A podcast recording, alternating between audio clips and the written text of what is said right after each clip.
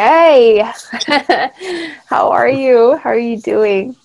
I'm good. How are you? I'm good. I'm good. I, you know, I haven't talked to you in a while. I know when we met, well, we kind of like met during quarantine. We have mm-hmm.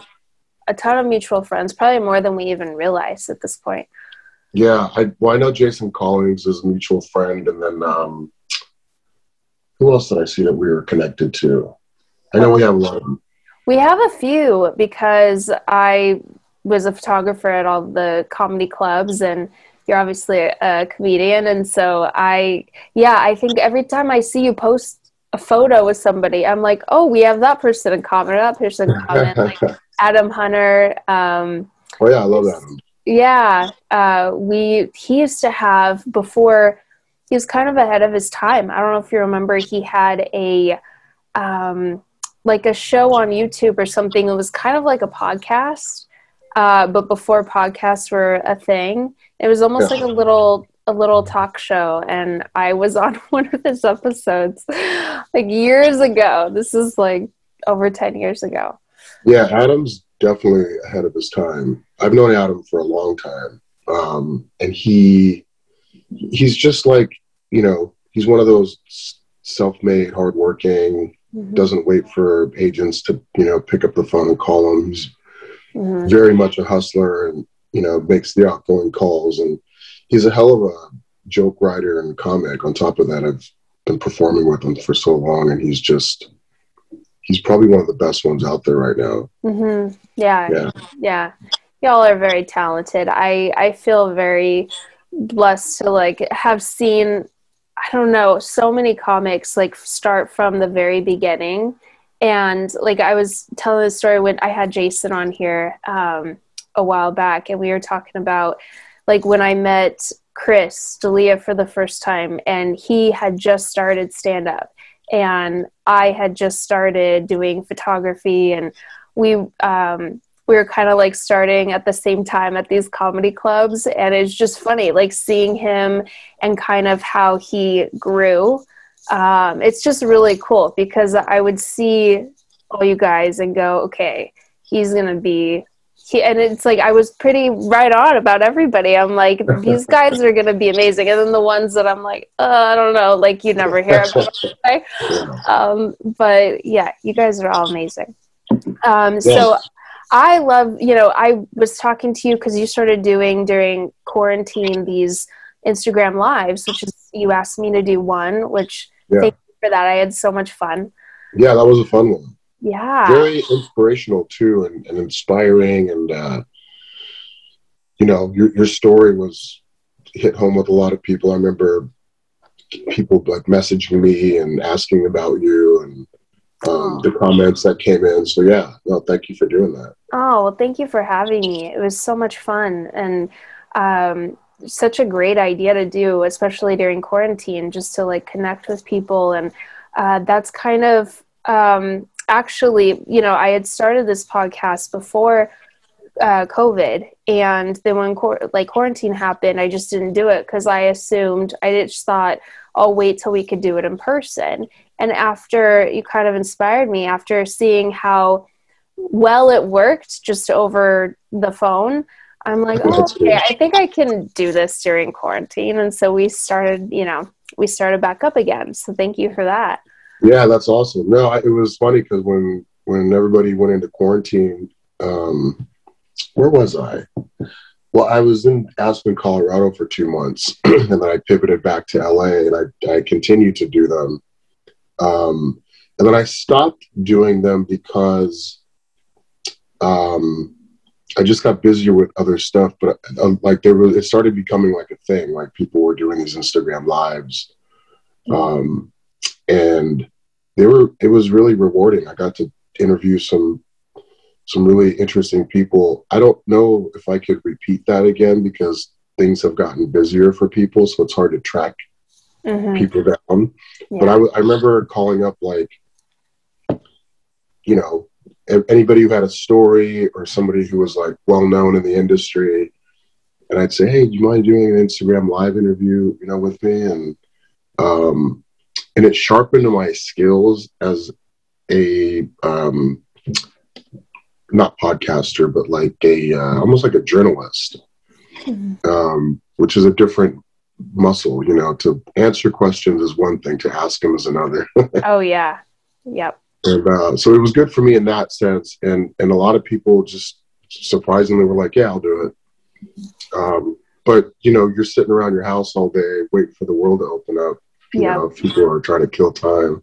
yeah, I know that was kind of a plus too. Um, people that I probably normally like wouldn't be able to get, you know, on here because their schedules are so crazy. They were like, yeah, sure, and you know, um, and yeah, you were, you know, so great at doing your research because we had never met before, and you knew like you had like knew so much about me that I'm like, oh my gosh, he saw that interview or he saw that.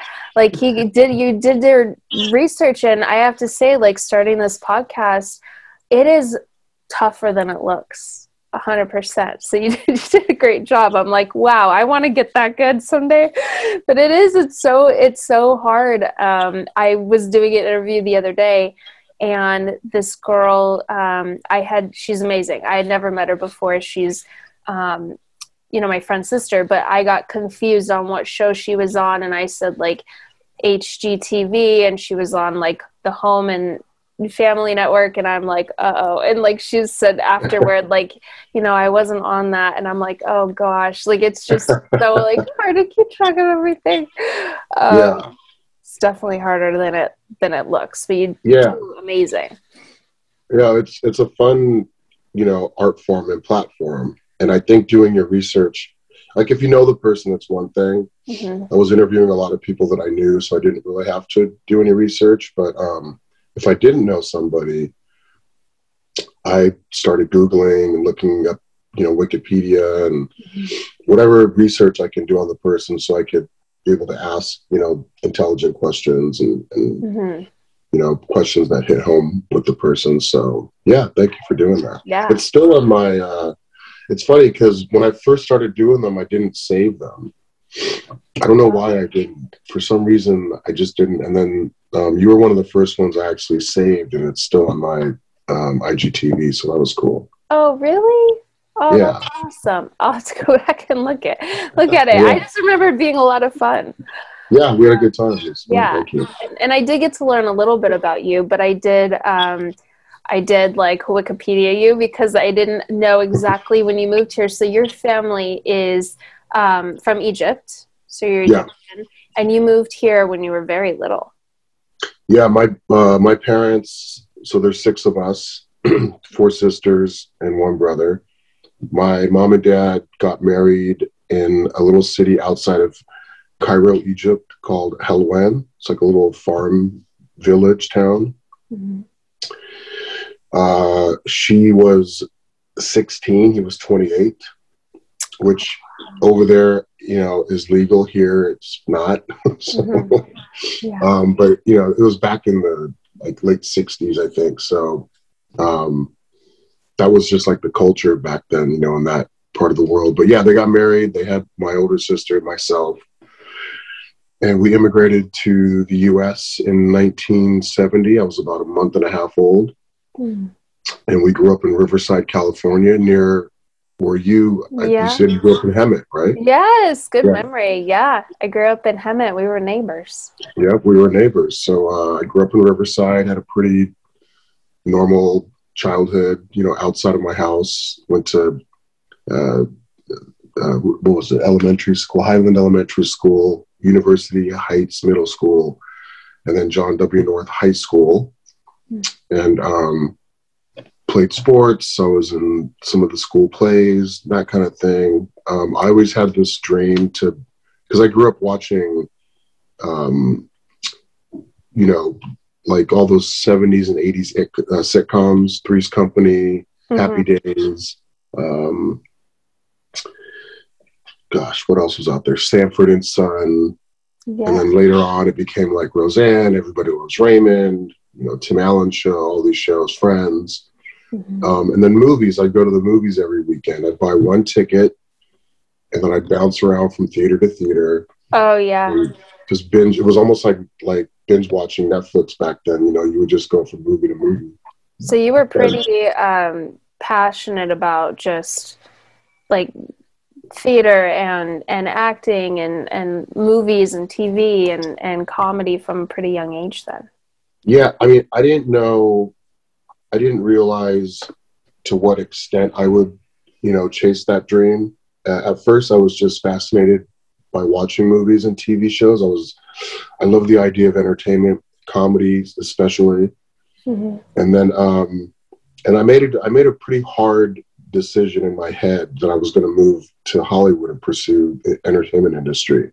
I actually had this like epiphany that I was surrounded around all these, you know, Hollywood moguls and famous people, and not only as an actor and a comedian, but as a producer as well, which is interesting because I've become more on the producer director side of things as I've gotten older. And um, and so yeah, I just made a hard decision in my head that I was going to do it. I didn't tell anybody until I was a senior in high school because I know, you know, when you tell people, "Oh, you're gonna, I'm gonna move to Hollywood and I'm gonna make it," people go, "Oh yeah, right. Good luck." Yeah. yeah, yeah. So I don't, I don't like people giving me the evil eye, which, which is what my mom calls it. Um, yeah. And not not necessarily that, that they're evil, but they're not rooting for you either. Exactly. Yeah. So, how did your um, family take it when you finally told well, them? They fucking gave me the evil eye. what did they expect you to do? Did your parents have some ideal oh, career for you? Yeah, when you're when you grow up in a in a ethnic family, especially Middle Eastern family, and specifically being the oldest son in the family, mm. you're you're supposed to be a doctor, lawyer, engineer, mm. Or business owner of some sort. But typically, it's doctor, lawyer, um, engineer. Is that what your dad? What did what did your dad do? Oddly enough, he wasn't any of them. Oh, but he expected you to. do he expected me to do it. The parents don't necessarily follow that dream. My dad was um, entrepreneur, businessman. He had he ended up kind of being the town mechanic where okay. I grew up. He had his own automotive shop called his his name's his well he passed away god rest his soul but his name's mm-hmm. his name was abu baker but people couldn't pronounce his name correctly so he went by the name baker mm-hmm. so he opened an automotive shop called baker's automotive mm-hmm. and he had a tow truck and he had like two bins in his garage and people would go to him because they trusted him and he was he ended up kind of being the town mechanic then he had a couple gas stations before, during, and after a restaurant that lasted for about five years. Um, but automotive industry was was kind of his jam. Um, they were pretty disappointed when I told them I was moving to Hollywood. My uh, I remember my dad said, "What are you, a gay?" And I said, "A gay? No, there's no such thing. there's no such thing as a gay." Um, and no, I'm not gay. Um, and he didn't talk to me for about seven years. He was embarrassed and ashamed that that I, you know, would move and move to Hollywood and join a cult. You know, he thought I was doing, and okay. and my mom supported me just because she was uh, she was just nervous and afraid. She had that motherly kind of, you know, uh, whatever instinct of of fear of their children not making it in the industry that's really tough. I mean, Mm-hmm. You know, you know as well as anybody else, this industry, the entertainment industry, you know, can be one of the hardest industries in the world. Yeah. Um, because there is no school for it. There's no degree. There's no, mm-hmm. you know, you really just kind of have to have some sort of talent, some sort of look, and just hardcore tenacity and consistency. Mm-hmm. Um, and it, it really is about consistency. It really is. I know, and I've I, and I get why parents freak out a little bit. I've I've seen both ends. I've seen where where someone has a dream, uh, you know, and they go for it, and it works for them. They're very consistent, and they they put everything they have into it. And then I've also seen some friends who have been doing this their entire life, and they still haven't like they're they're broke. They're working you know 10 jobs to like try to make it you know they're doing like Uber and Uber Eats and DoorDash and like all these things, and then trying to make, and then bartending and trying to make it. And they've been at it for years and years and years. And, and it's so tough. It's like you, yeah, you definitely have to have a thick skin. You hear no a lot and mm-hmm. you have to like keep going and keep going and um, like so, some people don't really make it until they're in their you know like 50s and and that's fine but like but a lot of people will finally like you know give up it's it's so hard to keep going sometimes because you either come here and you make it like that or you come here and it takes you years and years and then you finally hit it big 20 years later or sometimes it just like you know yeah, I mean, I, I think I think manifesting too plays a lot into your dreams coming true. It's like, mm-hmm. you know, if you, if you look at people that have made it, most of them like wrote down in their journal, you know, I'm going to be a big star by the time I'm 50, you know, 25 or whatever. Jim Carrey used to write checks to himself for a million bucks. Oh, yeah. Mm-hmm. You know, you hear stuff about that, you know, meditating and yeah. kind of kind of daydreaming and visualizing um, yes. where you want to be and reading the right books and surrounding yourself with people that are more talented and, and successful than you. Right. Um, because you just automatically kind of grab and crystallize that energy, whether you like it or not. You just you kind of become successful by um, association and osmosis, just being around it. Right. And that's what you did. I know that you have like Vince Vaughn is one of your good friends, and mm-hmm. and you have, I mean, quite a few amazing, talented friends that kind of um, that you've met when you've well you could tell the story but i know that you met them and surrounded yourself by pretty successful people and and that kind of like you said like bringing yourself around those people they you know bring you up. And so yeah um it's it's interesting that you mentioned vince because he he's like out of all my friends and that are in the entertainment industry he's probably um the most like hardcore manifester. Like his, oh, really? his the way his brain works and the way he thinks he's super highly intelligent force of nature. And um and you know i met vince before he was famous. Mm, um okay. nobody knew who he was. He was literally an unknown actor. And i met him on an after school special called the fourth man.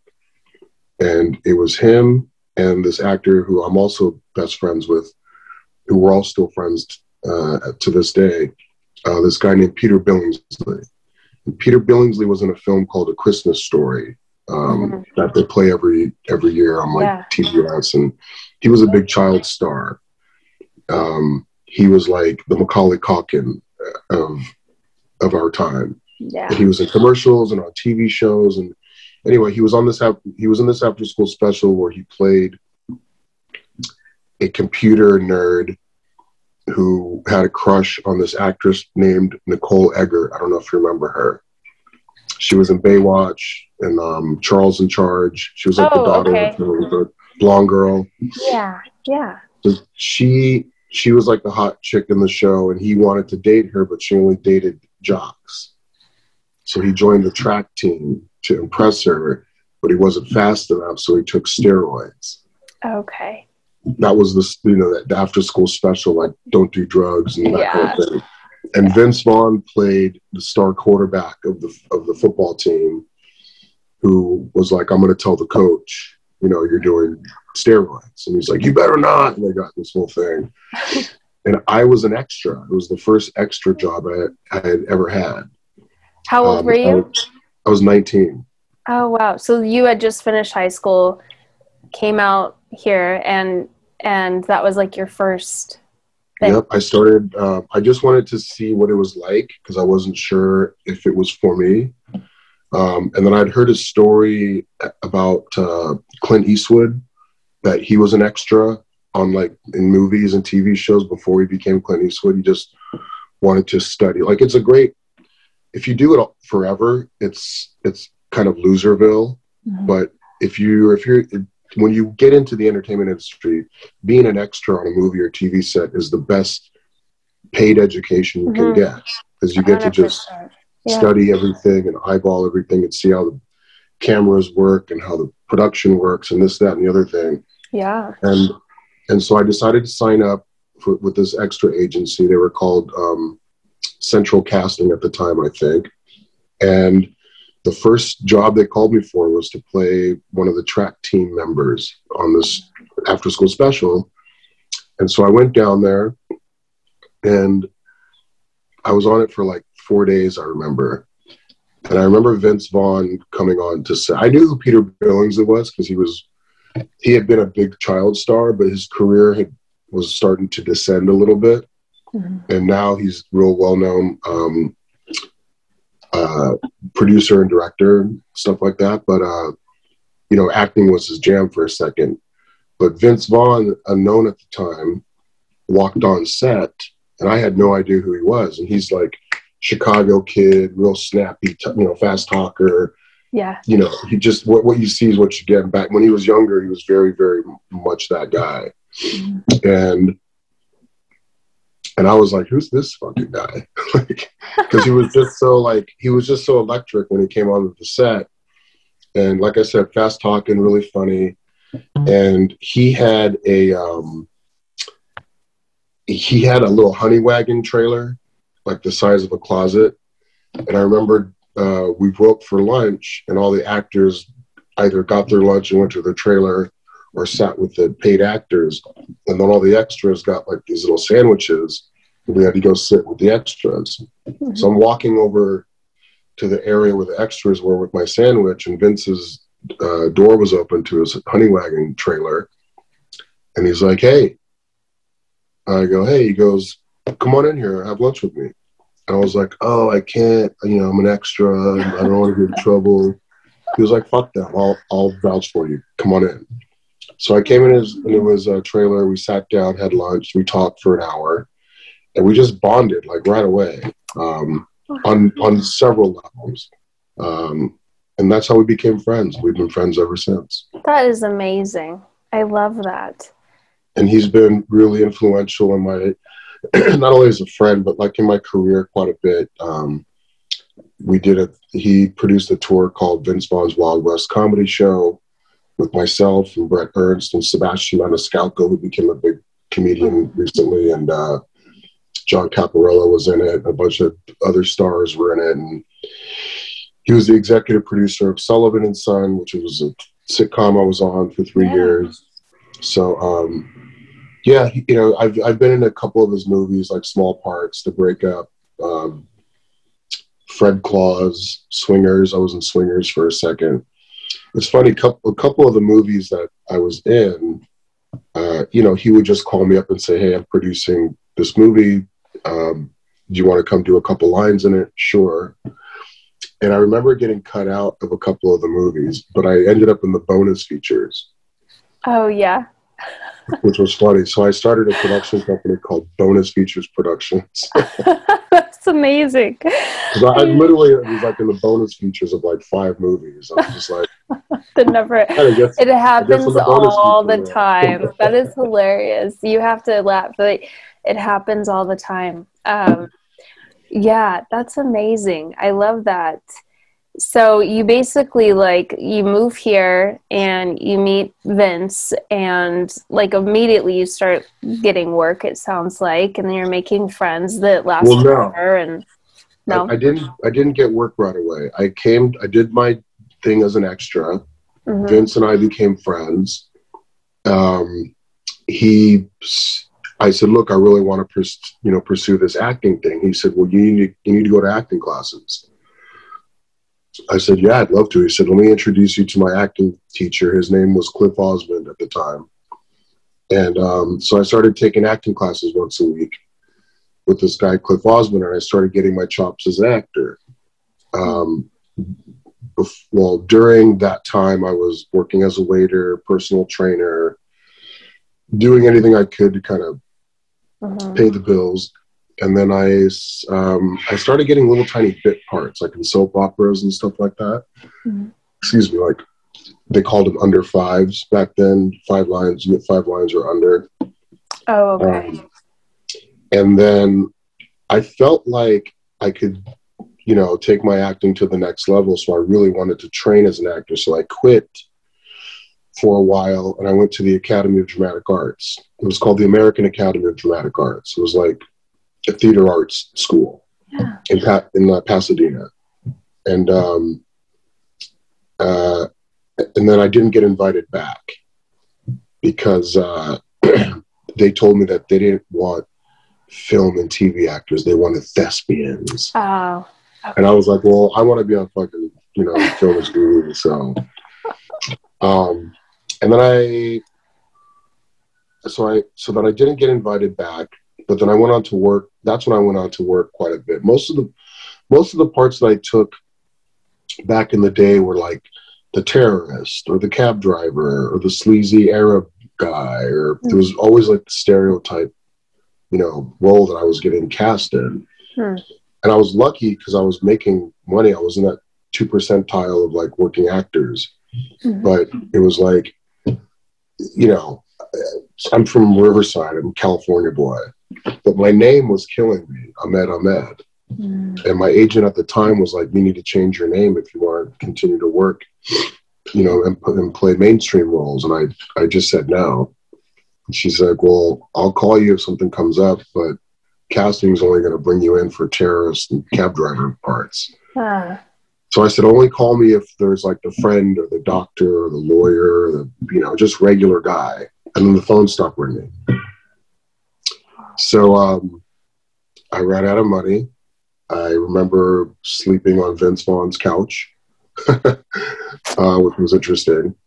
And then, uh, and I went back to waiting tables. So I had a good year where I was making money as an actor, but then I, my ego and my, right. my whatever you want to call it, um, stubbornness, you know, because I didn't want to change my name, uh, you know, led me to not you know be able to be even called in for any regular parts. But i think that's that you know speaks a lot about you and and uh, you know i wouldn't change my name either. I think that that's i mean obviously what we're dealing with a lot now is that it's kind of bullshit that that they would only cast you for those roles and that your name would affect your career. I think that that's a that's a huge problem that we're you know trying to change right now. So well, now, you for not changing you know your name yeah. and staying strong and you know not wanting those roles because you knew that you had more talent than that you're better than that and you wanted the real roles which you deserve. So well looking back on it i feel like if i would have changed my name i probably would have worked more. But mm-hmm. there was something in my soul that just didn't want to give that up to Hollywood. I didn't want to like, mm-hmm. not that I would sell my soul, but I would I would be giving up my birth given name, and I was so connected to my name and my heritage and my culture. Um, and so, but the good news is, is my name Ahmed Ahmed helped me as a comedian, which I didn't mm-hmm. see coming. So, you know, God has a plan, the universe has a plan. And the plan for me was stick to your guns, don't change your name, and you, you'll see the light at the end of the tunnel. So I was waiting tables at this restaurant in Pasadena. It was called Twin Palms at the time. Kevin Costner mm. used to own. Yeah. Uh, did you remember that restaurant? Yeah, I do. Yeah, yeah. Like a French, country French cuisine, a little high end. Um, at the time Kevin Costner was at the top of his game, so a lot of people were going there just to see if he was there. Mm-hmm. Um, I was like one of the head waiters at the time. I was making a lot of money at 24 years old, working like four nights a week as a waiter. Mm-hmm. Um, I just had this gift of gab and this kind of fun, charismatic. You know, I, I, would make it fun for people to eat. You know, and crack jokes. And I'd comp desserts and crack open wine and light cigars and I, it was almost like I was, I had a seat at the table for every table I was serving. Mm-hmm. And that translated into big tips. Mm-hmm. And one night, this uh, older woman came in. She was probably in her 80s. And four, she had four of her older sons with her. They were all gay, mm-hmm. uh, like very obviously gay.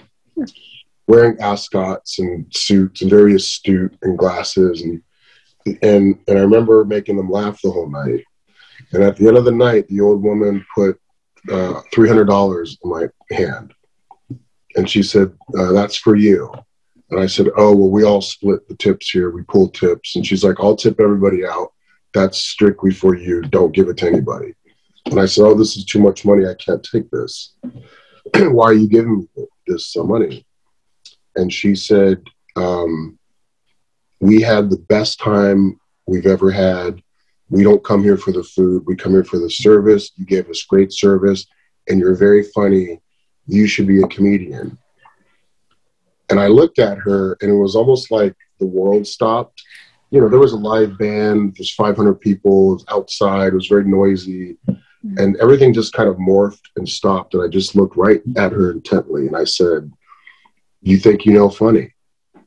And she goes, Of course I do. Look at all my sons.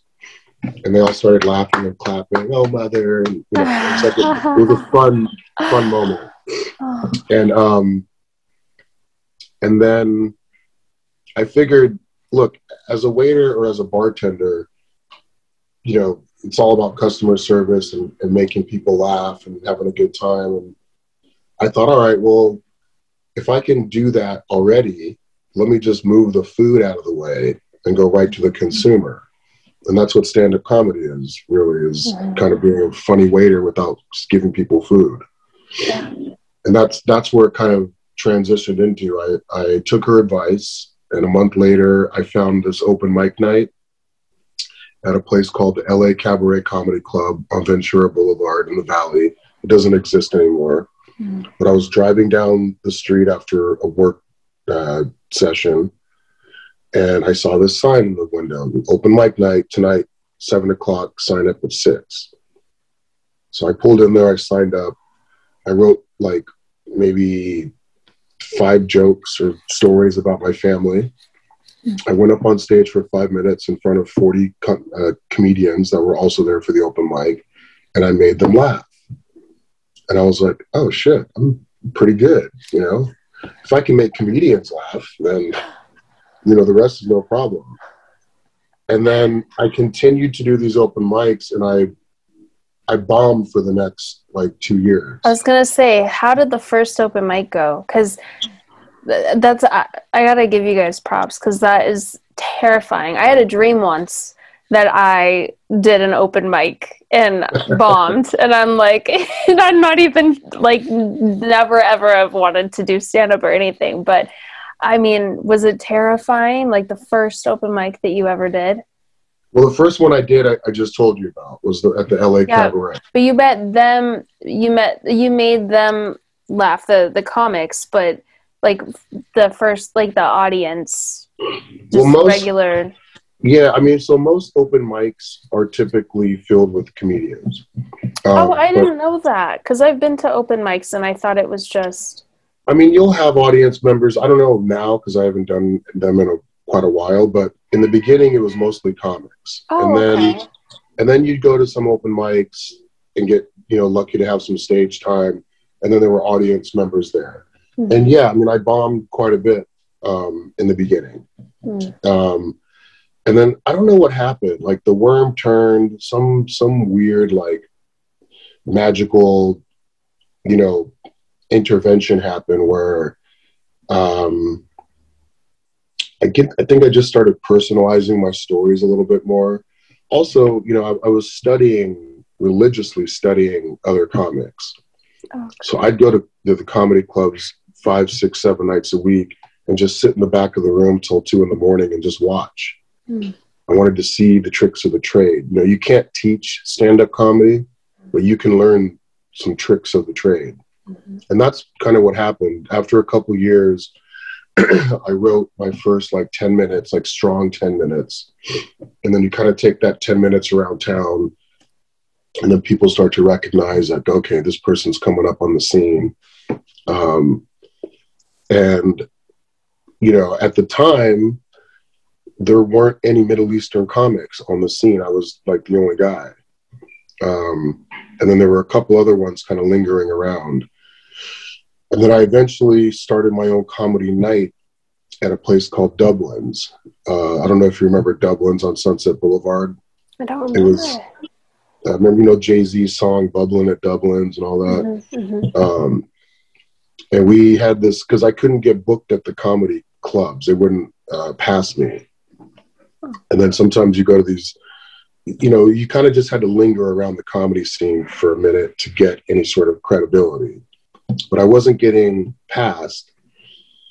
And I've always been one. It's kind of like what I'm doing now. It's funny that I'm kind of repeating my pattern from 20 years ago. But when I don't get passed at a club or don't get something like that goes my way, I'll go start my own thing. Like I have this whole saying if you don't get invited to the party, make your own party. Mm-hmm. Like buy your own house, get your own food and liquor, get a DJ. You know what I mean? Like yeah. metaphorically. Yeah. And so I was like, fuck this. I'm not going to wait around for the club. So I started this night at a place called Dublin's, which coincidentally was right in between the Laugh Factory and the comedy store. Ah. So we sucked all the energy out of that place and took it to our room. And so at the time we had unknown at the time Dane Cook, mm-hmm. um, Dave Chappelle, Darrell Hammond, um, gosh, Leslie Jones, Zach Galifianakis, Ken Jeong. Mm-hmm that's when Vince Vaughn was coming in quite a bit. He'd come in and watch the shows every week, and uh, Sebastian Maniscalco, Bret Ernst, Bobby Lee, um, you know, the list went on and on. Yeah. Unknowns and knowns, and then everybody in between. Mm-hmm. And then that show got so popular, it got me an invitation back to the comedy store. Mm-hmm. And that's how I got passed at the comedy store. And then Mitzi Shore who was the owner at the time, God rest her soul. She uh that's Pauly Shore's mom. Yeah. Yeah. She she took a real liking to me. Um, she was just a real sweet woman who was very clairvoyant. She had a she had a vision. She could tell if somebody was funny just by looking at them, mm-hmm. you know. And she passed me at the comedy store and then she started and then there were two other comics that were there from the middle east and she started a show called the arabian nights which we later called the axis of evil comedy tour. Mm-hmm. and it was right when president bush was in office and he coined the phrase axis of evil. So we took it and put comedy tour in the end. And we were we were the first middle eastern comedy show ever to be on comedy central national television. We toured all over the Middle East, sold 20,000 tickets, sold out shows. Um, I made a documentary about it called Just Like Us. Mm-hmm. And, and she had predicted it. She actually told me straight up, you're going to go to the Middle East and you're going to bring comedy to the Middle East. And at the time, I was like, I have no idea what you're talking about. And so she kind of prophesized my career quite a bit. Um, wow. That is and amazing. so, yeah, since then, my, you know, my comedy kind of translated globally. I've been to 50 countries around the world. Yeah. I've, I've spent a lot of time in Dubai Egypt, Saudi Arabia, Jordan, Lebanon, um, Kuwait. So amazing. And what and does your family think now? Because I know they were hesitant to have you do this. So when they saw you start to to kind of blow up and go to all these different countries, and were they proud or they? Oh yeah. Well, when I got my first part in in my first big like terrorist film. It was a film called Executive Decision with Kurt Russell, Halle Berry, and Steven Seagal. I played terrorist number four, I think it was. Mm. Um, my dad was like, "Oh, that's my son. We always knew," you know. Um, we always knew. I was like, "No, you didn't. uh, but then he, uh, but then he, um, and then I quit. I quit acting for a while, and my parents were like, you know, my dad was like, "Okay, good, you had a nice run. Now get go back to school and be a doctor or lawyer or whatever." I was like, "You don't understand. I'm not. I'm not doing that. Whatever." And he's like, "Well, what did you, you know? What are you gonna do? What's the next?" And I said, "I'm gonna be a stand-up comic." And he was like, "Oh, really?" and so, so because I started from scratch, like I started over, like I had a nice nice career as an actor. Mm-hmm. Uh, even though I was playing stereotypical parts, but I was in like big movies and TV shows and stuff, and working with like these big stars. And then when I quit, went back to waiting tables, and then transitioned, you know, back into the industry as a comic. I literally just like wiped my slate clean and started from scratch. I was, I think, 24, 25 at the time. Mm-hmm. And then, and then I started getting past at all the comedy clubs, the Laugh Factory, the Improv, the comedy stores. Kind of a weird dream come true. It wasn't, it wasn't really translating into money, but on any given weekend, I'd have my name on all three marquees on all 3 mm-hmm. clubs which is a hard thing. Amazing. That's a Very hard, hard thing to do. Yeah. So I had that happen for a minute. Um, and then I was traveling all over the M- Middle East mostly, but around the world, went to, like I said, 40, 50 different countries. Um, the internet was just kind of booming at the time, so it was easy for people to go online and check my clips and Google me and all that. And then um,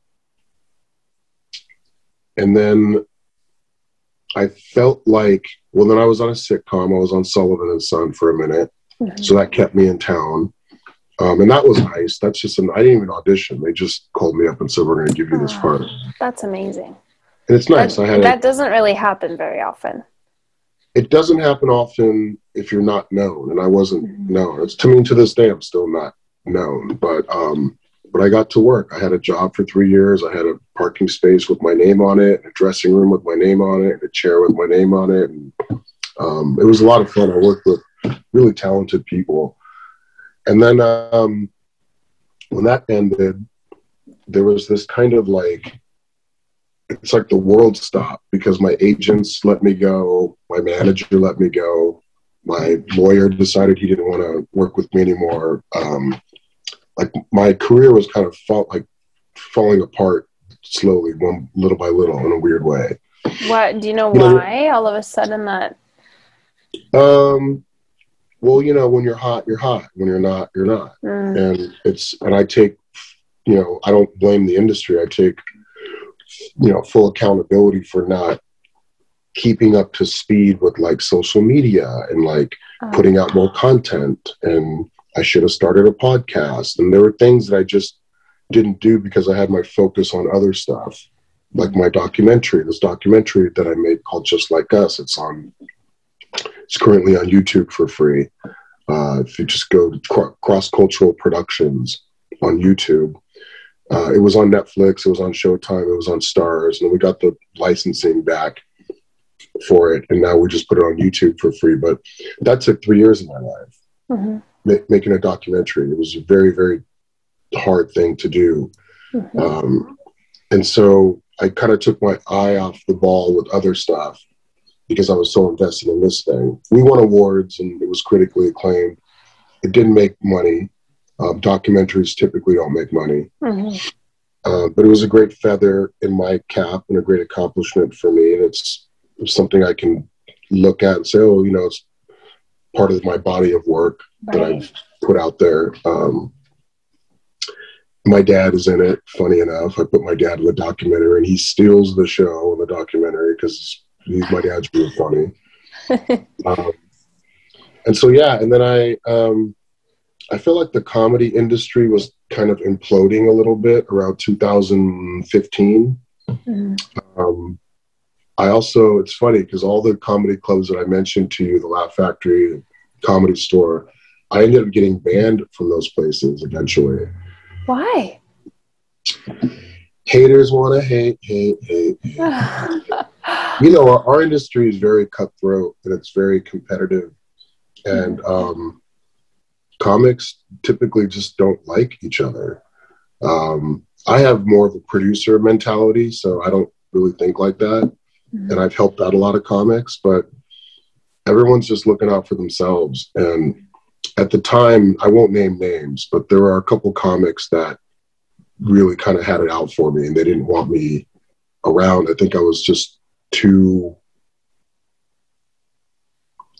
full of light, you know, and, and the darkness kind of overshadowed that. And so they all kind of circled their wagons and you know, made sure I wasn't performing there anymore. I will and say, was, like, yeah, working with, uh, working at those places for so long and getting to know a lot of comics, I, I, it was almost like a high school, and there were cliques. Oh, yeah. And those cliques they looked out for each other. They gave each other jobs. They made sure that they were taken care of. And then the ones that they decided they didn't like they made sure that they didn't go to these places. Yeah and everybody had their cliques.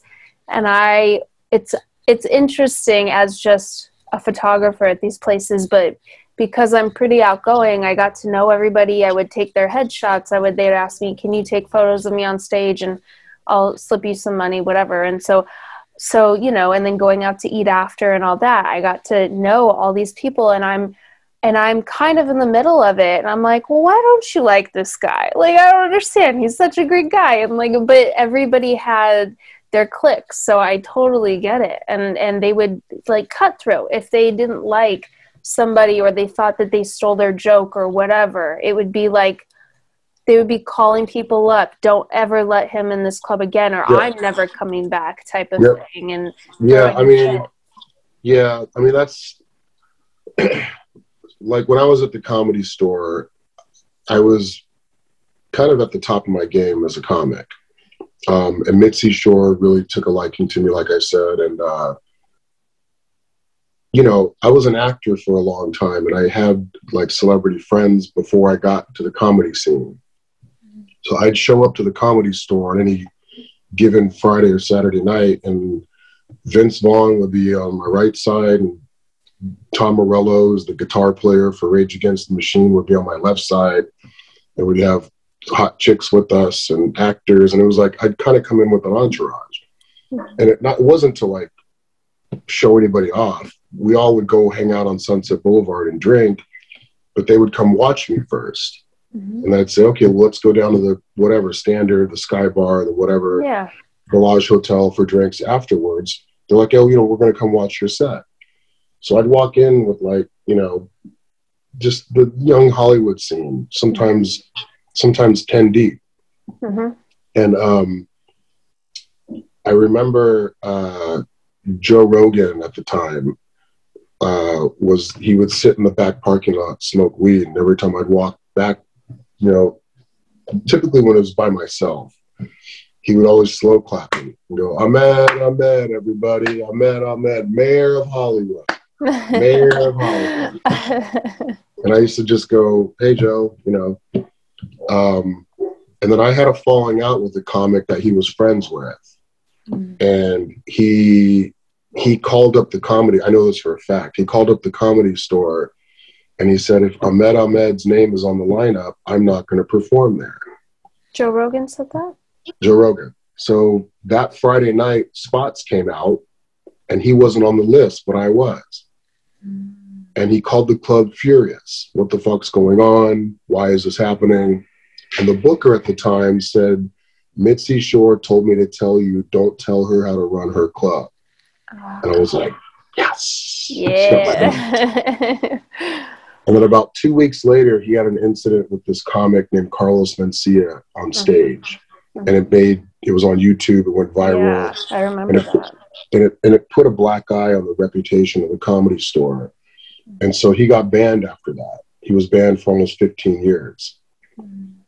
And in 2015 16, when she started getting sick and she didn't have a lot of control of the club anymore, she eventually passed. The changing of the guards happened. New management, new booker, new everything. And that's when Rogan came back in. And that's when I got phased out. Mm-hmm. So it's interesting how it came back. Yeah. He came back. He came back to avenge me. yeah, gosh. And and it was funny because I started getting. I started. I, I just stopped getting spots. They didn't tell me I was banned, but I stopped getting spots, and I was really like curious what the fuck's going on. And I reached out to the talent booker at the time, and I said, "Hey, what's what's happening?" Um, and he sent me a text message like an idiot, saying, um, "I've been instructed by comedians to not book you." And I was like, "Whoa!" Now the inmates are running the joint, they're running the asylum. and I knew oh, I knew geez. who it was, but he wouldn't he wouldn't tell me who it was. But I knew who it was. I knew I knew Joe had a hand in it. And then I got phased out of there.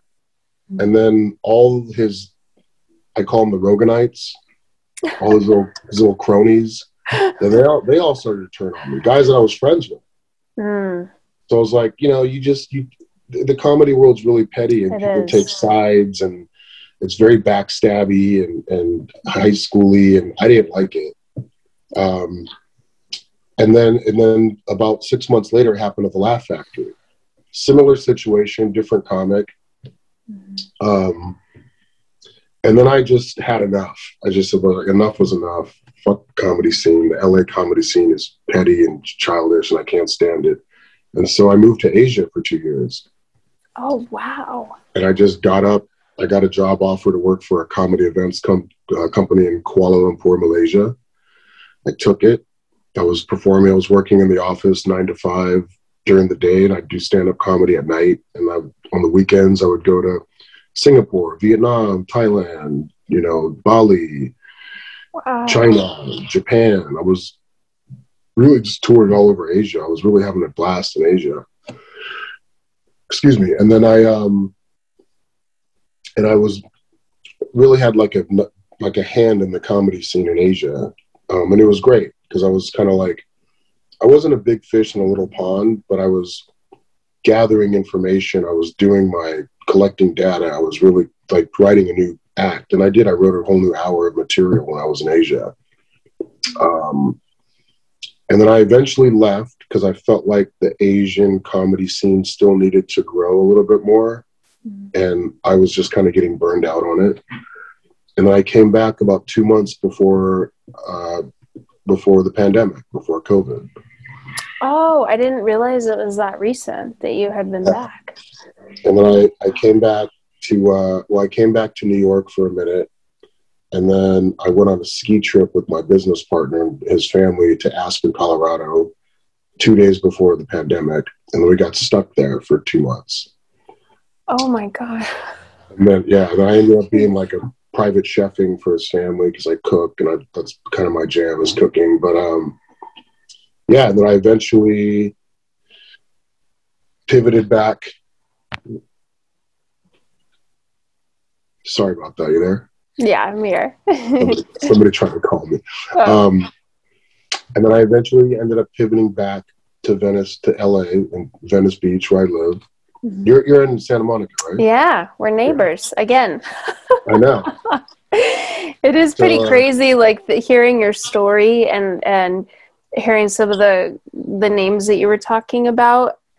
You just always wonder. I I I just find it fascinating how small of a world it is, and just picturing like the timeline of you going to all these comedy clubs and like partying after at like the standard or the w or wherever like you know we used to go to mel's diner all the time there was a time where Mhm. like chris D'Elia, and, and jason and i and we would all like go some i think Jo Koy went a couple of times like we would go to mel's after and like go grab drinks somewhere and it's like um you know the same people we know so many of the same people and i've Yeah. had these nights with like you know like some of the names that you mentioned and and we probably crossed paths so many times and didn't really realize it. And the fact that we both grew up like you're in riverside i'm in hemet and like you know neighbors and then here venice santa monica it's like it's just interesting and like you've done all these other things since then and it's like it's just interesting how everything kind of is intertwined all these lives. Yeah, I think you know, for I, for me, like life's about timing. Timing is everything. Sometimes it's it's funny because I've become friends with people that I never thought I'd be friends with, and I've um, unfriended you know people that I thought I would be friends with forever. same Uh, yeah yeah and and um, during the pandemic, you know, people brought out the best and the worst of themselves. You know, I'm I'm guilty and famous for both. Um, but uh, yeah, I um, when I got back to Venice, the clubs were shut down. The comedy scene just got clobbered. And I was just kind of twiddling my thumbs. I was doing these Instagram live interviews. I was just trying to, you know, just do something to keep me sane Mhm. and I decided, you know, let's start just doing comedy underground, outside, sneak, you know, it's kind of like a speakeasy Mhm. prohibition type of show. Mhm. and so I did. We started the show a few months back called Venice Comedy Compound. It's right around the corner from my house. It's actually in Harrison Ford's kids' old compound. They used to own this place. Okay. And um, and it started to pick up, and I started getting you know really people that I've known for a while, but like comics that are famous now who weren't famous 10 years ago. Like I've seen some of the guests that you've had recently. Yeah, it's interesting who it's interesting who I call up and who says yes, who says no, and like who Tiffany just Haddish you just had, right? Tiffany Haddish, we just had her, you know, she was homeless living out of her car. Mm-hmm. Um, and you know, Bill Burr, he wasn't famous 10 years ago. He was well known, but he wasn't famous. Mm-hmm. Um, you know, I called up Bill Burr out of the blue one uh, afternoon, and he, and he just picked, I just had his number on my phone. And I said, you know, I'm to fucking call Bill Burr. I called him up, and he was like, hello. I said, hey, Bill, it's Ahmed Ahmed. He goes, Ahmed Ahmed, what's going on? I said, thanks for taking my call. What do you mean, thanks for taking your call? I know you 20 fucking years. Of course I'm going to take your fucking call. I love that.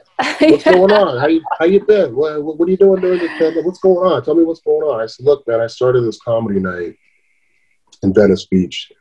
Would you mind coming down and you know gracing our stage with your presence? And he's like, yeah, of course I will. So he's been there five times since, and he runs his whole hour, mm-hmm. and uh, he's coming back again next week. So you know, he, guys like that I respect because they're not too good. Right. You know, they're. You know yeah, you know, I, Tiffany Haddish, same thing. You mm-hmm. know, we had we had um, gosh, Jeff Ross was in there recently. Uh, Michael Rapaport came through there. Jeremy Piven, who's been doing a lot of stand-up mm-hmm. comedy recently, he's been he's been yeah. popping in.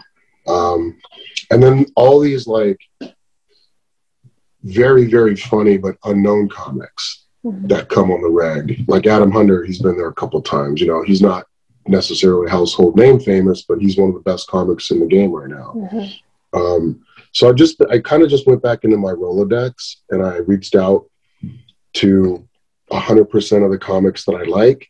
And I'd say about 80% have responded and or come into the room.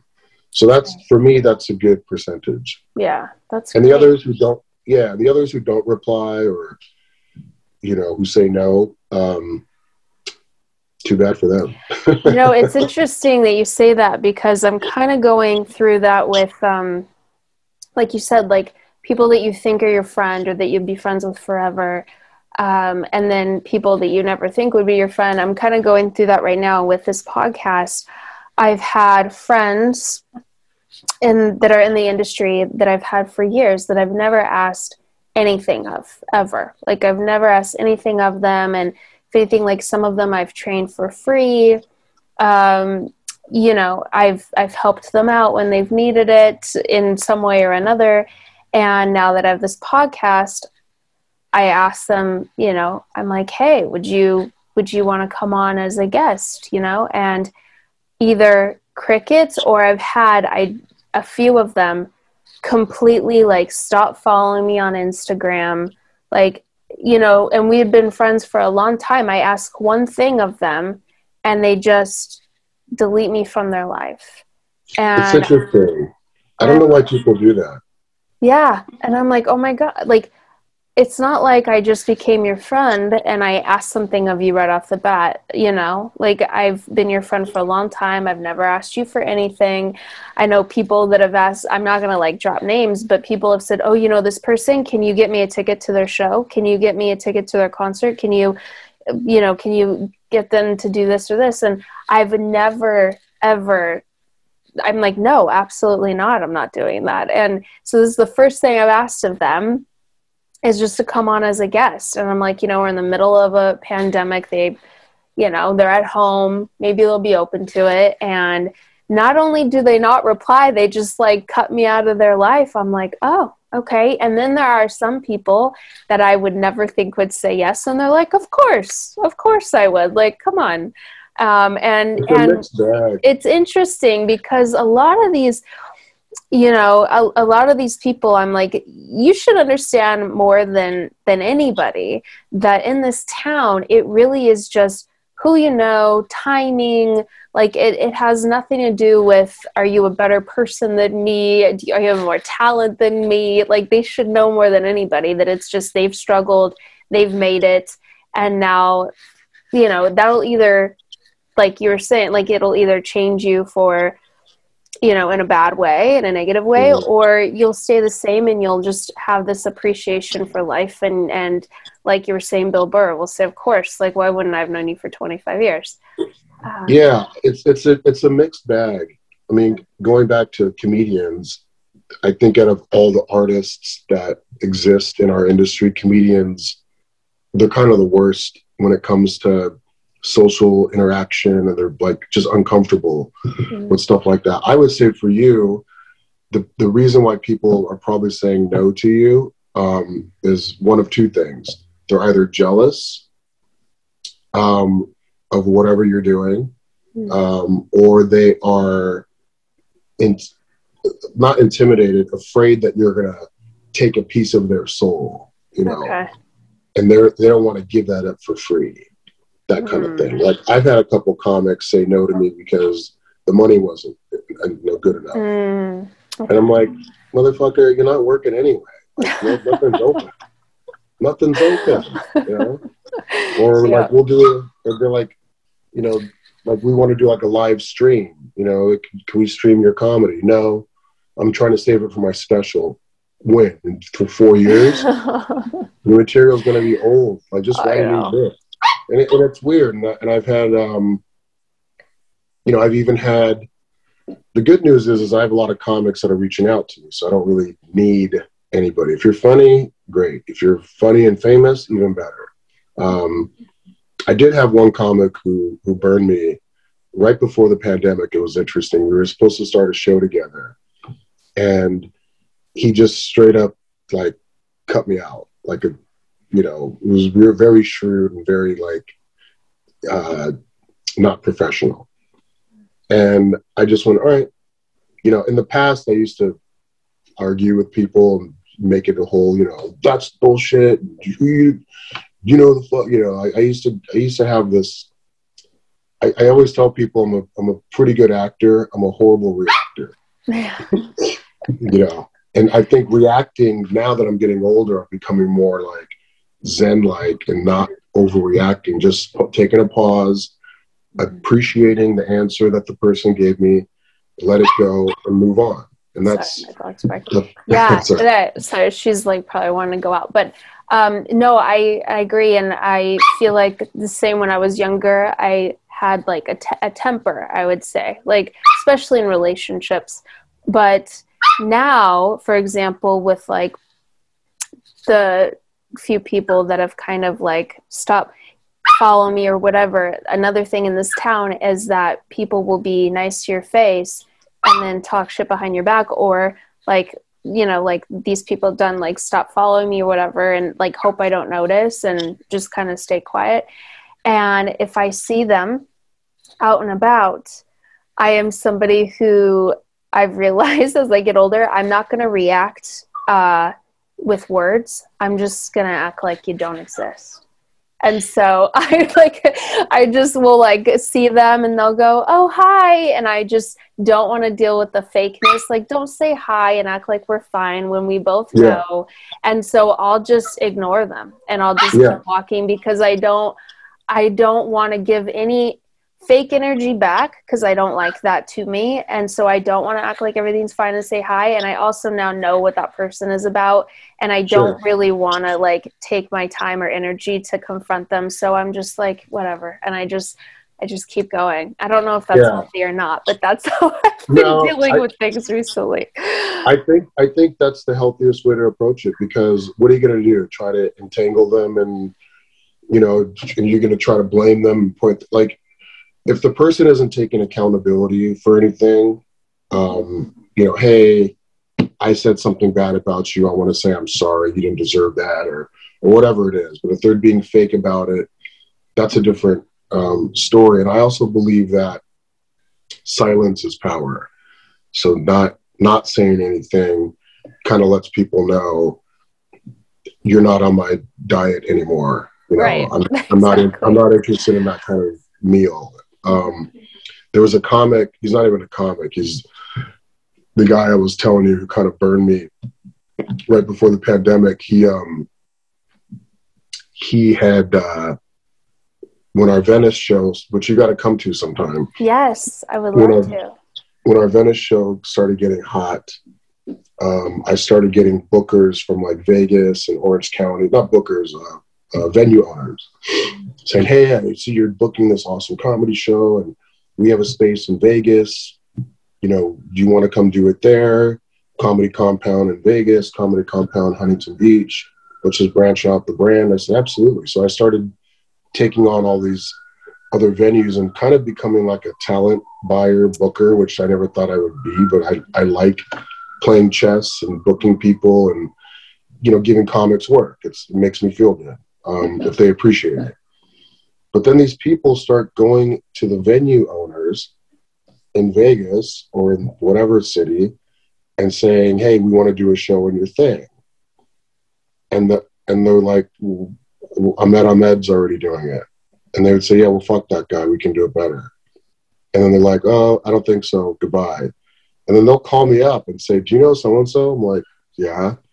They said this, that, and the other thing about you. And I told them to fuck off. And I was like, thank you.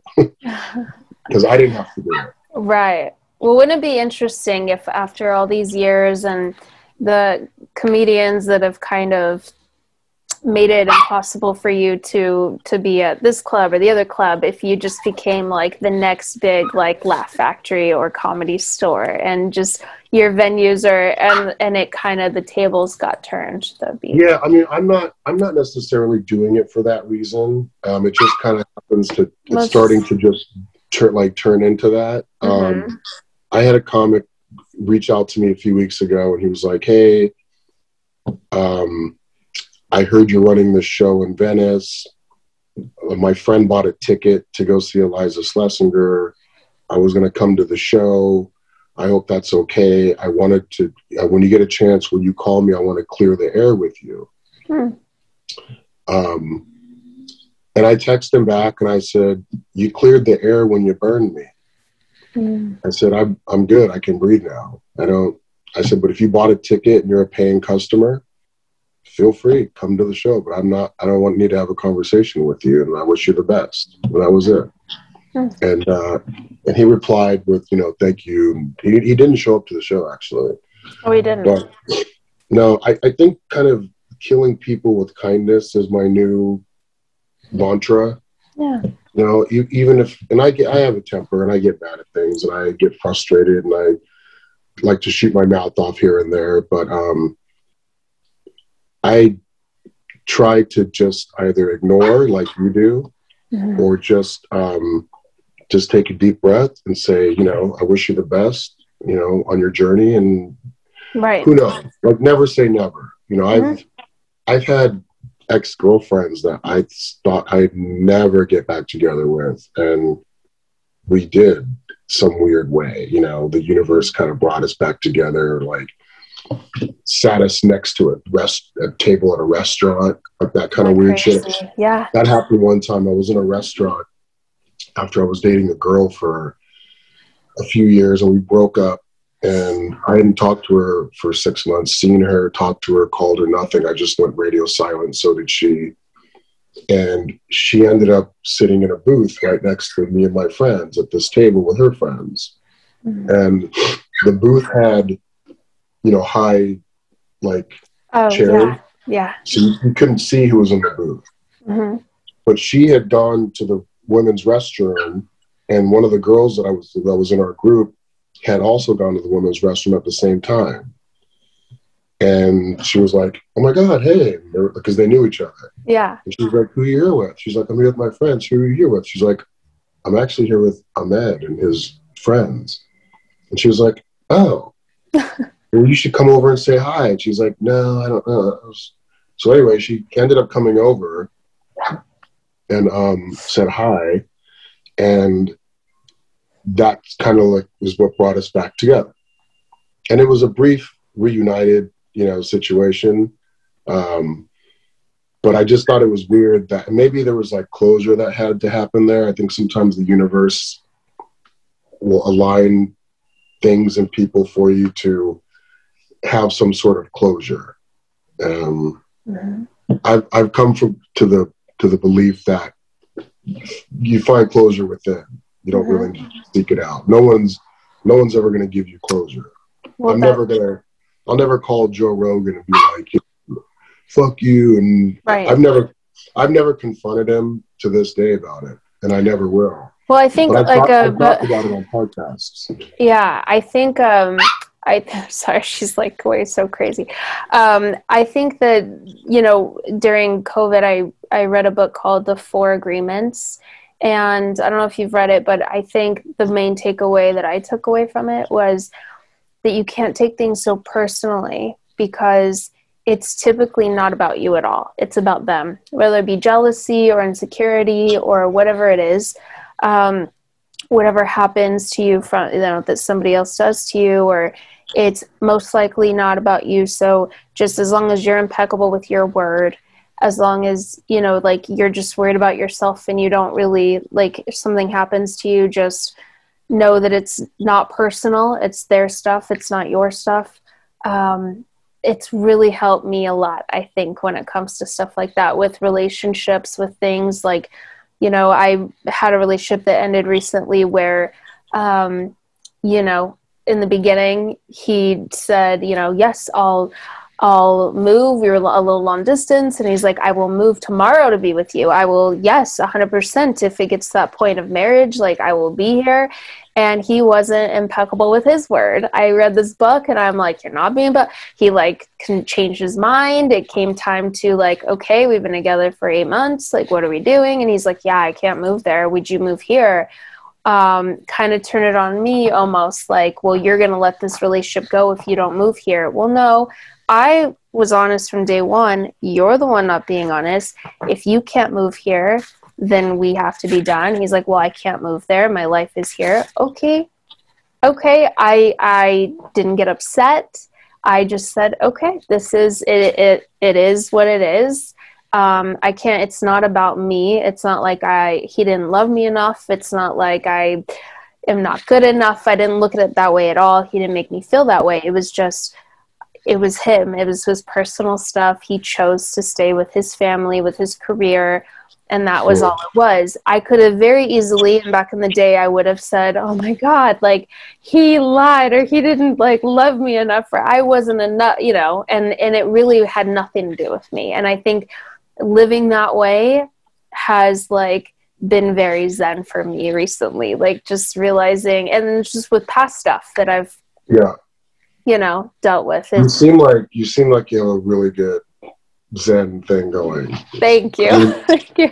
It's funny because we've never we've never even met in person.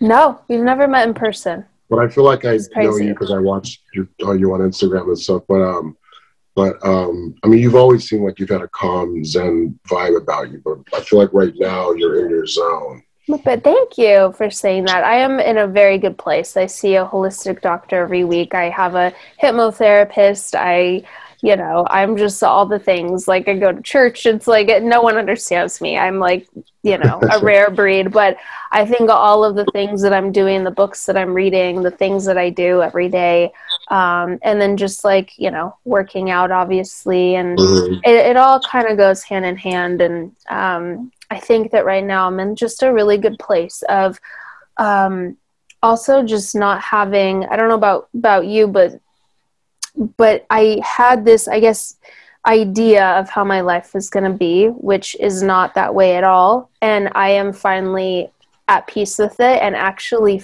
like very um, happy that I am where I am because um, sometimes I realize that what I what I think might make me happy actually, you know, I don't think actually would. I'm starting to realize that now. Like, why hasn't this worked out or that worked out? And I'm like, well, maybe it wasn't meant to. Maybe I would have gotten those things and I wouldn't have been happy at all.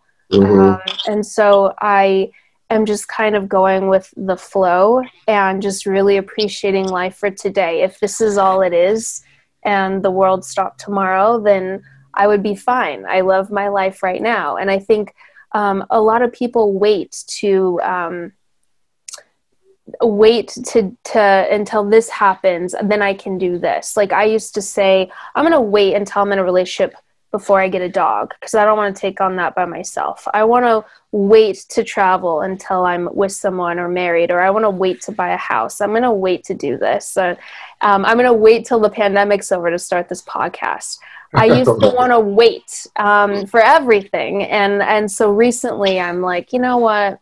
what am I waiting for? I'm going to get the dog because I want a dog. I'm going to start yeah. traveling. I'm going to start the podcast because we have technology, you know? And so yeah. starting to say yes to a lot of things. And um, I'm planning on traveling soon. It's like I want to just live life and stop like waiting, you know? And I think that as, you know, society, we're taught that we're supposed to do things a certain way like you were saying. You're supposed to be a doctor or whatever your parents wanted you to be. And um, i was supposed to get married at 25 and have babies. And and um, i even see it in my three year old niece. She's like she's like do I have to get married?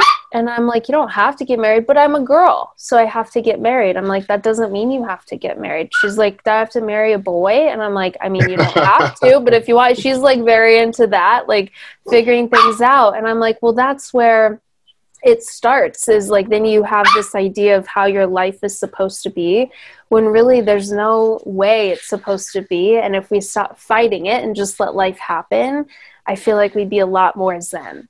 That's like where yeah, I'm at no, right now. no, you you hit it you hit it right on the money. It's like uh like Bruce Lee says, be like Walter. Yeah. you know, you have to just yep. kind of go with the flow. Everybody should have a plan. Everybody should have aspirations and passion, but of course, um, yeah. sometimes life, you know, make takes a left turn, and you just gotta go go with the flow and.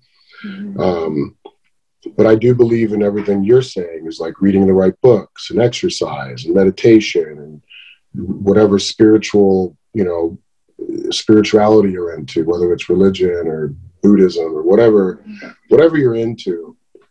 And um, the last thing you mentioned, um, you know, activation, you know, being proactive, being able to just say, you know what, I'm not going to wait for this person. I'm just going to go and do it. Whether it's a friend, a mate, a business situation, just get up and go do it. Mm-hmm. When I started this comedy club in Venice Beach, I never thought I'd, you know, I mean, I don't really even perform on it that much. I kind of just do the housekeeping, but I'm more like booking it. But I, I go up on stage and I kind of just break down the rules and thanks for coming and let's bring up the host.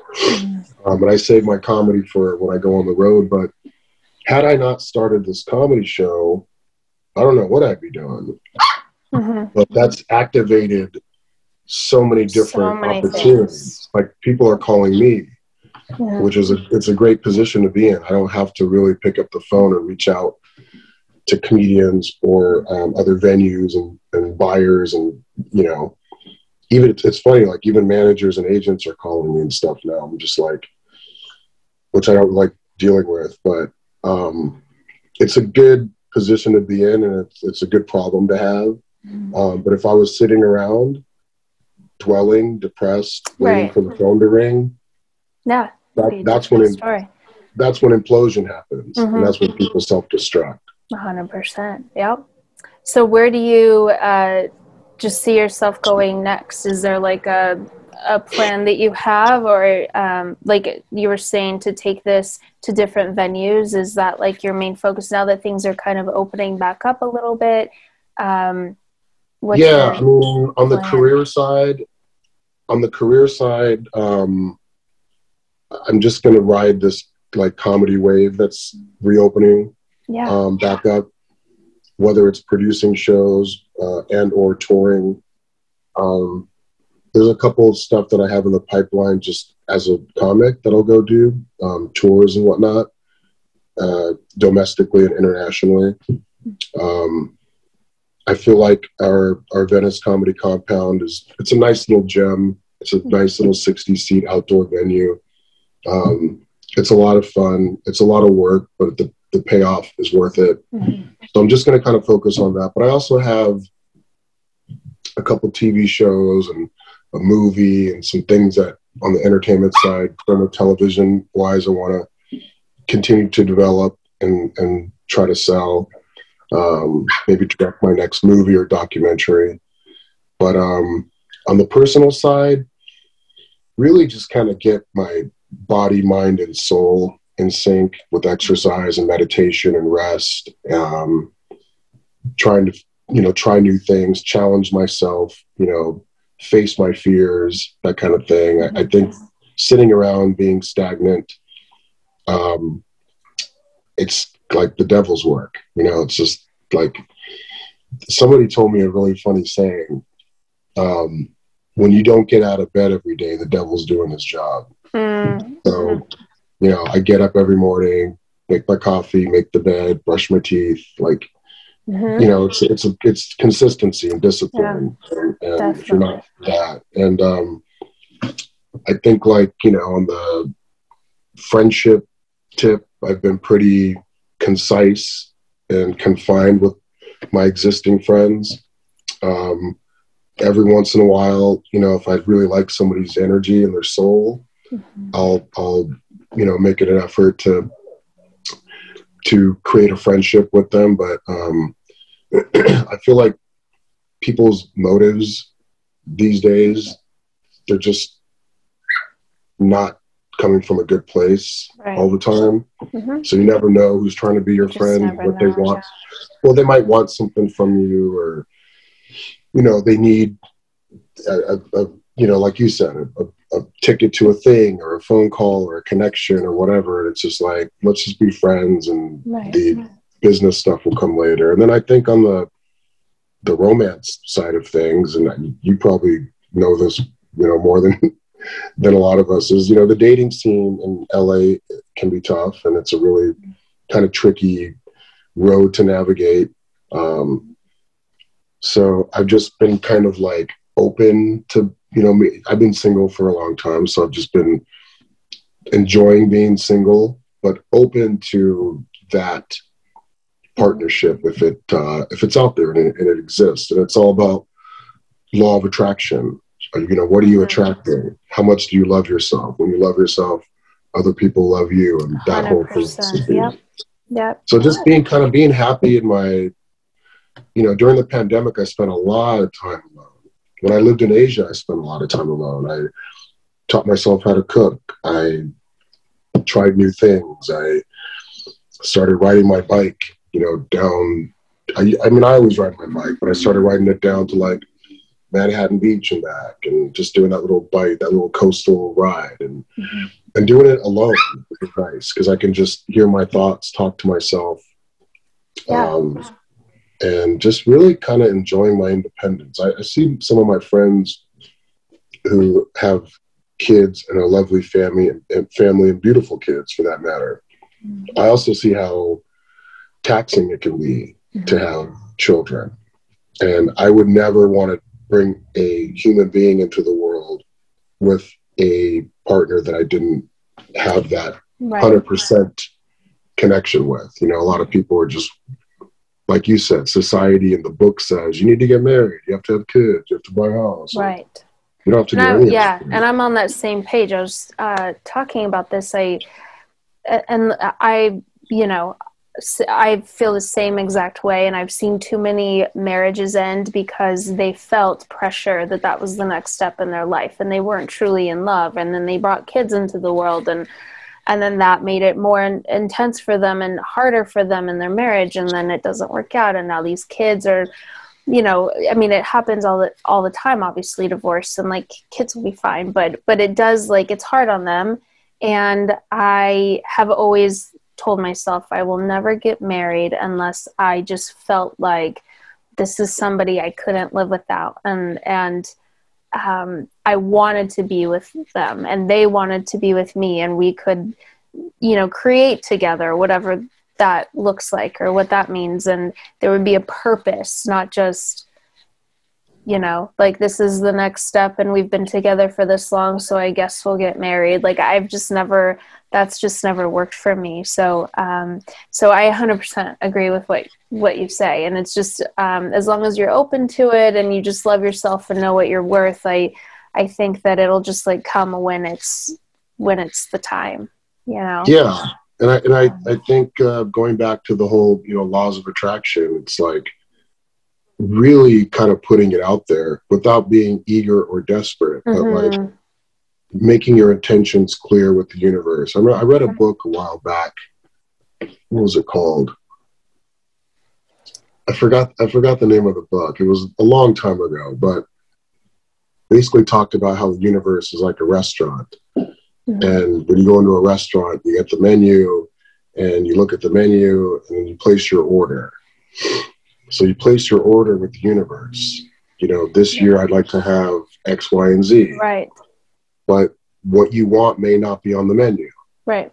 So you get the alternative thing. Mm-hmm. You know, do you want salmon or steak? You're like, you kind of have to be really descriptive and specific about it mm-hmm. because the, the universe is it's a powerful thing that hold, you know, uh, magnetic, you know, telecommunicate like all the all the um, the energies that are kind of flowing, good or bad. Mm-hmm. You know, I feel like you, it's easy to to kind of receive them and pick them up. And um, and I've been, like I said, famous and guilty for both. Yeah. Um, but that's kind of where I'm at. I mean, I'm just grateful. You know, every day is a new day, and I try to just, you know, even when I when I'm in a bad mood or wake up a little cranky or not feeling 100, percent I I really like have to trick myself to get in a good mood. Mm-hmm. Kind of like faking it till you make yeah. it yeah. a little bit, force myself to smile. Yeah. You know, force my say say in my head, "Hey, you're beautiful. I love you know, I love myself." Mm-hmm. You have to because how how many people a day are saying that to you? Exactly. You know, sometimes not. sometimes you not. It's true. I mean, sometimes you'll get likes on your social media or cool comment or heart or whatever. That's fine. But how many people are actually calling you every day mm-hmm. saying you're beautiful you're great i love you. It's, it's, not common. Yeah. So you have to kind of be your own self reminder i, mm-hmm. think and uh, oh 100% yeah. Yeah. That's what about you? yeah i'm good. Um so yeah just uh well as far as now just things are opening back up clients are coming back new clients are coming into my life um this dog, which I had need to take out, or she's going to go crazy. She probably needs to go to the bathroom. But we're working on the potty training right now. Um, nice. So yeah, just dealing with that. Um, seeing family a lot more. I'm hoping to start traveling soon. I have friends in Scotland that I haven't seen in a while, and I've never been to Scotland and I've always wanted to go and I've wanted to go around Europe and I want to go to Italy because that's where my family on my dad's side is originally from. And so I'm uh, planning a trip to go out there and see, you know, my friends that I haven't seen in a while and then just travel around. And now, you know, that I've been in this pandemic for so long and realized that I could still work over FaceTime and Zoom and still and travel a little bit, I'm like, all right, it's on. Like I could still work a little bit, travel. Like I'm mm-hmm. I'm really excited about it. So um but yeah, just just that really. I mean, I uh as far as like dating goes, like it's not a huge priority right now. I have gone out on a, a few dates here and there. Um but you know, and and then we'll wrap up. I'm sorry, we're taking forever, but um, but I I mean I could talk to you forever, but um, but I really um, it's interesting. It used to be like I think when I wasn't so self aware, um, and so you know just I guess mature, like or the person I am today, I I six pack and a smile would do it for me. Like, and now and now that doesn't. It's I need a way more than that. And so dating in LA is very interesting because it's um me trying to find someone that like is on the same level spiritually and um and emotionally as, as me and then also being physically attracted to them and then having the same type of lifestyle because i do go to bed early i get up early for work. Um, i'm very active i eat healthy and so finding somebody that has all those things that are driven that are successful in some some way um, doing what they're passionate about i i tend to go for more creative people because i uh, am a creative person and i feel like just the typical not that there's anything wrong with it but for me someone who has just a nine to five that they're not really passionate about that they don't that they come home and they're just grumpy all the time like that doesn't do it for me. So but finding somebody that has all those things that aren't a narcissist that's hard in this town. And so um, i'm just you know like living life. And if somebody comes in that fits what i'm looking for then great. And if not then that's fine too. I am i am really at a place right now where i'm really happy with with you know what i have. And so i think that that's just the most important thing. And um, finally going to travel. I think i'm just looking forward to that and getting everything in order to do that. So that the dog work um, and then i also have like the clothing line that i'm working on and then just oh, nice. the podcast and so so yeah and i have to come check out your comedy uh, come by come your, by this weekend comedy show I will definitely. Well, I won't be around this weekend, but if you have something, because it's Easter weekend, I'm going home. But next oh, weekend, right, yeah. I would love to come check it out. And thank you for taking the time to come on. I have loved this. I could talk to you forever. Let's do it again. Let's do it yes, again sometime. Definitely. Yeah. Thank you Thank so you. much. and I look forward to meeting you in person. Let's grab coffee or do a bike ride. I'm right down the road. Definitely. Let's do it. Let's set it Let up. know. Awesome. Thank you so much. We'll talk. Thank you, dear. Best of luck. Thank you. You too. Bye.